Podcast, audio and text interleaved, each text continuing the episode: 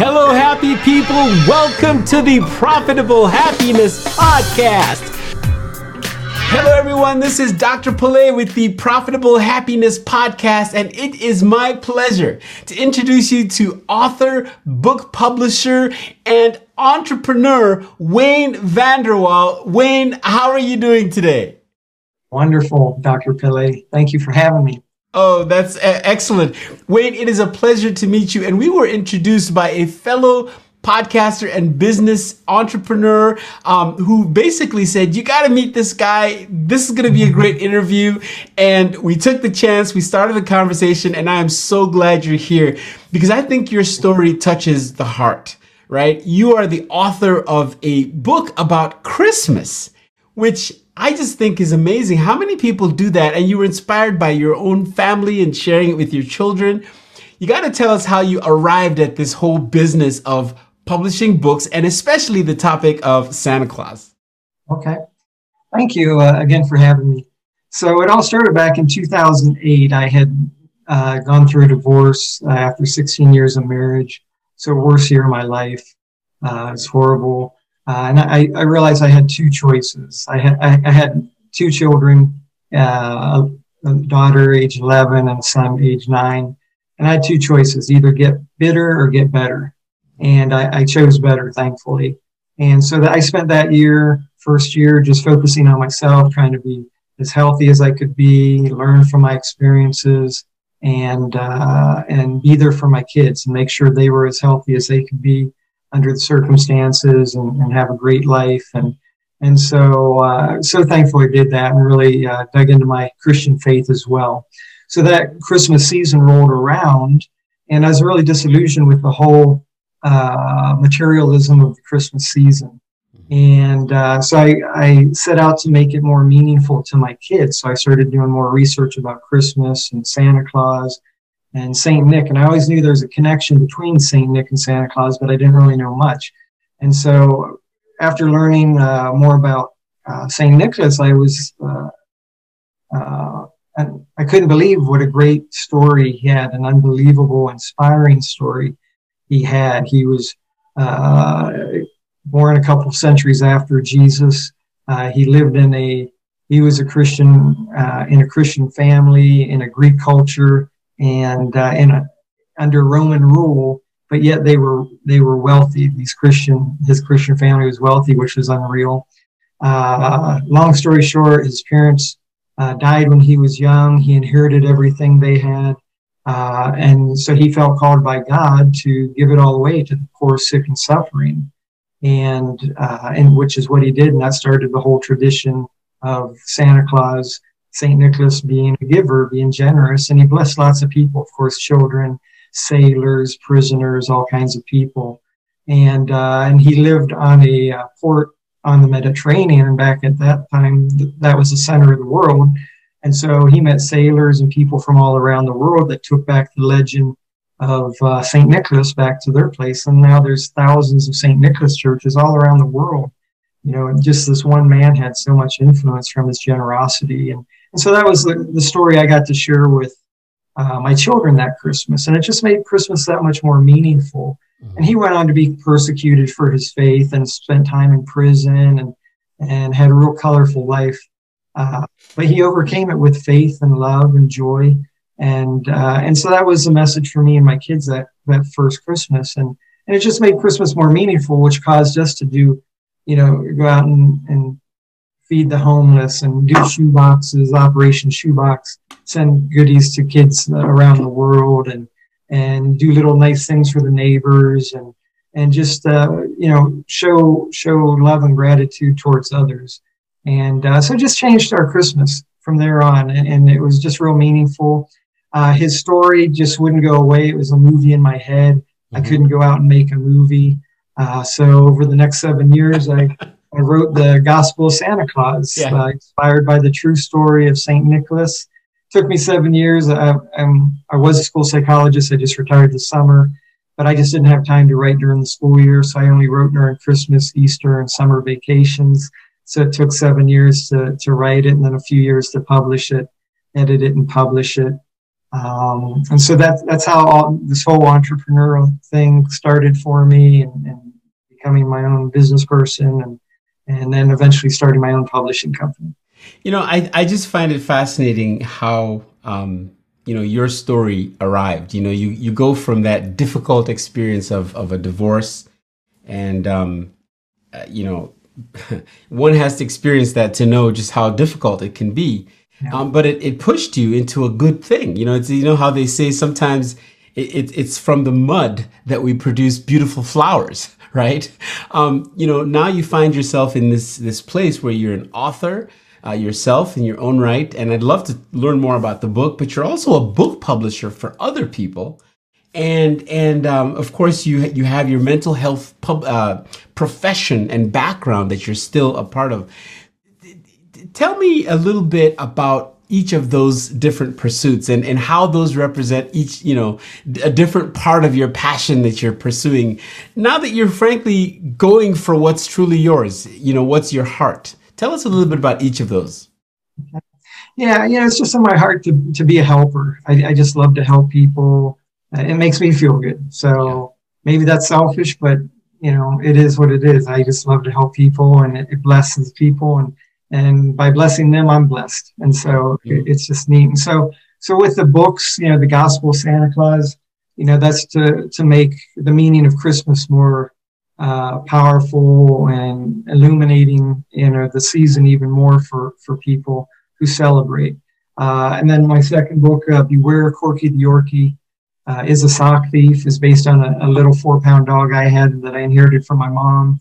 And the purpose of that book is to uh, entertain and teach children, you know, school psychologists. Any, anything I do has a teaching component to it. Yep, so yep. Uh, not only is it a, a, cute little story, but at the end I have uh, ABCs, one, two, threes, writing, shapes, colors, all kinds of learning activities, you know, because it's so important for pre-K and kinder to get those foundational skills uh, to build on for, for reading and, and, academic success. So, you know, those are just passions I have for children, for uh, for those who celebrate Christmas. So that's the author part of me. You know, I'm not to write something that I don't, my heart's not into it. I don't have a passion. I just couldn't do. Yeah, yeah. no, I, there, there's, there's an old saying: if you do what you love, you'll never work a day in your life. There you go. And uh, so that's that's kind of what I'm doing in my retirement now. Yeah. Is uh, if I write something, it's going to be from my heart. Yeah. You know, on that note, um,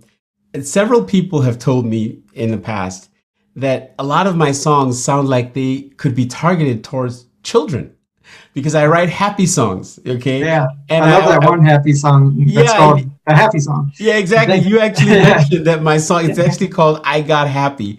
And I got happy. That's what it is. Yeah, yeah, it's targeted towards happiness. But a lot of people have told me this could be a children's uh, thing. Tell me what um, has inspired you to be a children's author now, because this is your second book going in that direction. And do you plan to stay in that realm, or or, or are you going to be doing other things? I think it's just where where I'm at in life. So yeah. the gospel Santa Claus and the season and and trying to share with my children. It's actually a historical novel. Mm-hmm. So it's really written for middle school and higher, but my okay. my hope and, and dream is that families will read it together to discuss important issues mm-hmm. about life and death and, and giving and, and treating other people, uh, you know, love love others as you love yourself and all, all those uh, you know important principles you know yeah, that we yeah. should be living by. Yeah. Uh, and and then the Corky book just I, I, was thinking about my mom and thinking about the dog and and how cute he was and how he, he's like a rock star man. He's only like this big but people just went crazy over him. Yeah yeah. And, uh, so i just thought of this little like a dr seuss rhyme with him you know, one sock, two sock, you know, do do do, and uh, so it's kind of the book's kind of a like a Dr. Seuss rhyme, teaching counting and colors and patterns and whatnot. Yep, yep. And uh, so that was just it was just something. Then you know, me retiring uh, this past summer, uh, you know, it was like I I want to make an impact with kids. You know, I, I did it for 27 years, uh, but there's something I I, I want to give back to them where it will go on even after my retirement and yeah. beyond, you know, my life. Yeah. And so my next book, yeah, I have it in my head. and it's actually uh, for it'll be for adults. It'll be kind of a heavy uh, political one uh, about the working title is "Let's Save the Planet." Yep. Okay. So, okay. so it's going to be you know talk about all the all the things going on in the world right now and and how how from my perspective we could improve the world. Yeah. Yeah. And so, so yeah. So so so let's let's talk about book publishing because um, in fact with book publishing and your mental health profession you obviously have uh, clients out there that that you focus on. Can you tell us a little bit about the kinds of people you work with or or for in in, in however you describe that? What kind of challenges they have that you you solve for them, and maybe how how you actually help them with both the book publishing and then on the other side with the um, uh, the the mental health profession uh, side. Yeah. Yeah, so the publishing, yeah, it was me learning through trial and error and learning from people helping me uh, yeah. with the process. And uh, and I've learned quite a bit. I'm a student learner. I'll learn. I'll be a learner for life. Yeah. And I think that's what the average entrepreneur probably is probably like. Has that uh, characteristic, you know, the, the love of learning. Yeah. And so, uh, so yeah, just learning this whole process of publishing. Uh, you know, I like to uh, share my knowledge. And and I'm always running into people who, uh, when I mention about book publisher or I've authored a book, you know, oh, I've always wanted to write a book, and yeah. and I believe everybody has a book in them, mm-hmm. and uh, but not everybody knows how to go about doing it. It's, it's very intimidating, and they don't even know where to begin. And so that yeah. so that's kind of my target audience with my publishing company is to help the average Joe, just like uh, me or the plain Wayne like me and uh, help them navigate and you know with the editing and and formatting and and cover design and interior and exterior and just help them uh, with it at, at an affordable hopefully an affordable price uh, so they can live that dream and, and, get that book out and whether it's just something personal they, they wanted to do to pass down their fa- around their family or endow the generations, or if it's something they, they wanted to uh, make commercial, uh, that uh, I, will be able to help them with that. So that's kind of my target audience. That is just the average person who's always wanted to write a book, and yeah, I'll help them make it happen. Yeah, no, that that's that's uh you know powerful. I've I've written six books now. I've uh, self published each one of them.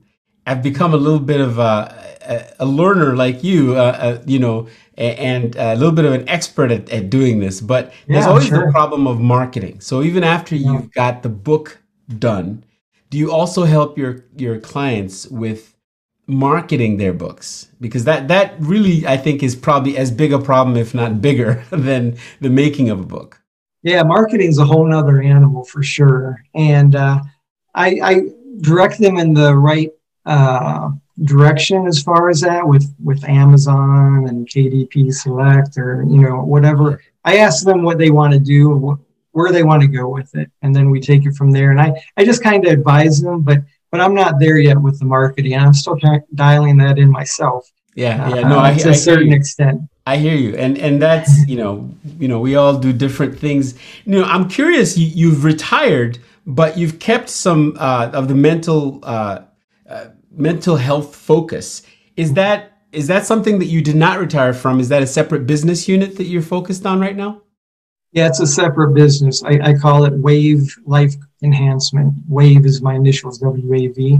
Mm-hmm. And uh, so it's kind of like a life coach, but I didn't want to use the word coach. And uh, so life enhancement.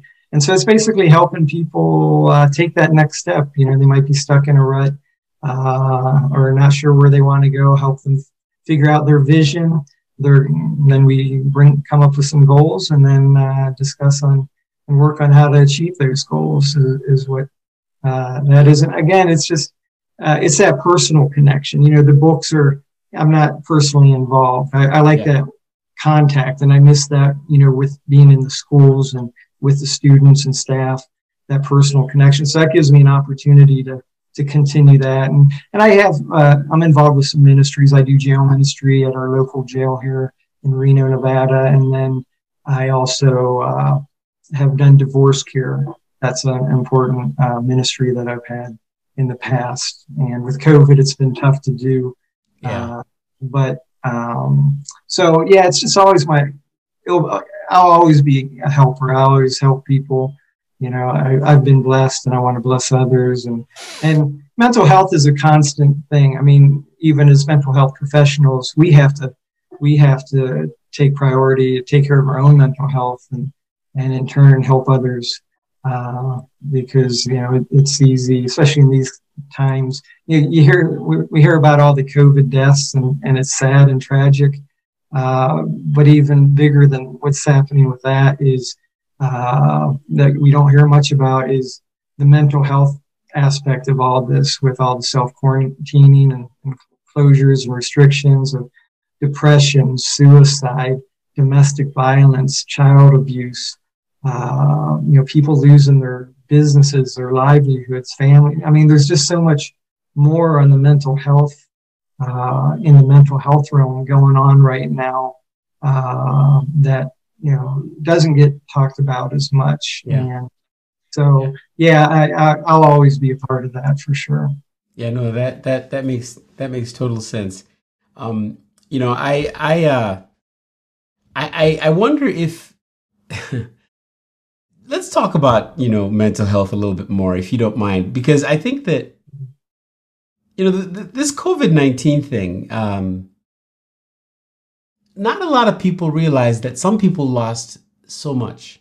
They lost jobs they lost lives they lost well-being. And those people who are still doing okay may not realize how bad it got for so many other people what, what are your thoughts about where the world is really today? And I know you're writing another book that's going to address some of these issues, but what are your thoughts about just the well-being of the world today? Yeah, yeah. Personally, I I feel a lot of it has to do with the loss of family values. Mm. To me, it all starts with the family, and, and it starts with the husband and wife loving each other, treating each other with respect. You know, again, speaking from experience, divorce, yeah. you know, learn from my mistakes. And, uh, you know, but that's so important. That's number one is the uh, building up the family again and, and, and really placing emphasis on the family being a, a an important unit for uh, the culture and the country. And so, again emphasizing healthy marriages, good marriages, committed marriages. And, that's just going to trickle down to the children. You know, when they see, uh, when they're being loved, when they see mom and dad loving on each other and, and being healthy and, and, uh, you know, good times or bad, they're, they're sticking together and, and, uh, being committed to each other and that it's just going to rub off on the kids and the kids are going to have that security whether whether dad lost his job or or you know mom or whatever the situation is that that cohesiveness of the family is so important. Yeah. and and and not just the the immediate nuclear family but then that extended family. And and you know in this in this world and in our culture you know so many people have fanned out.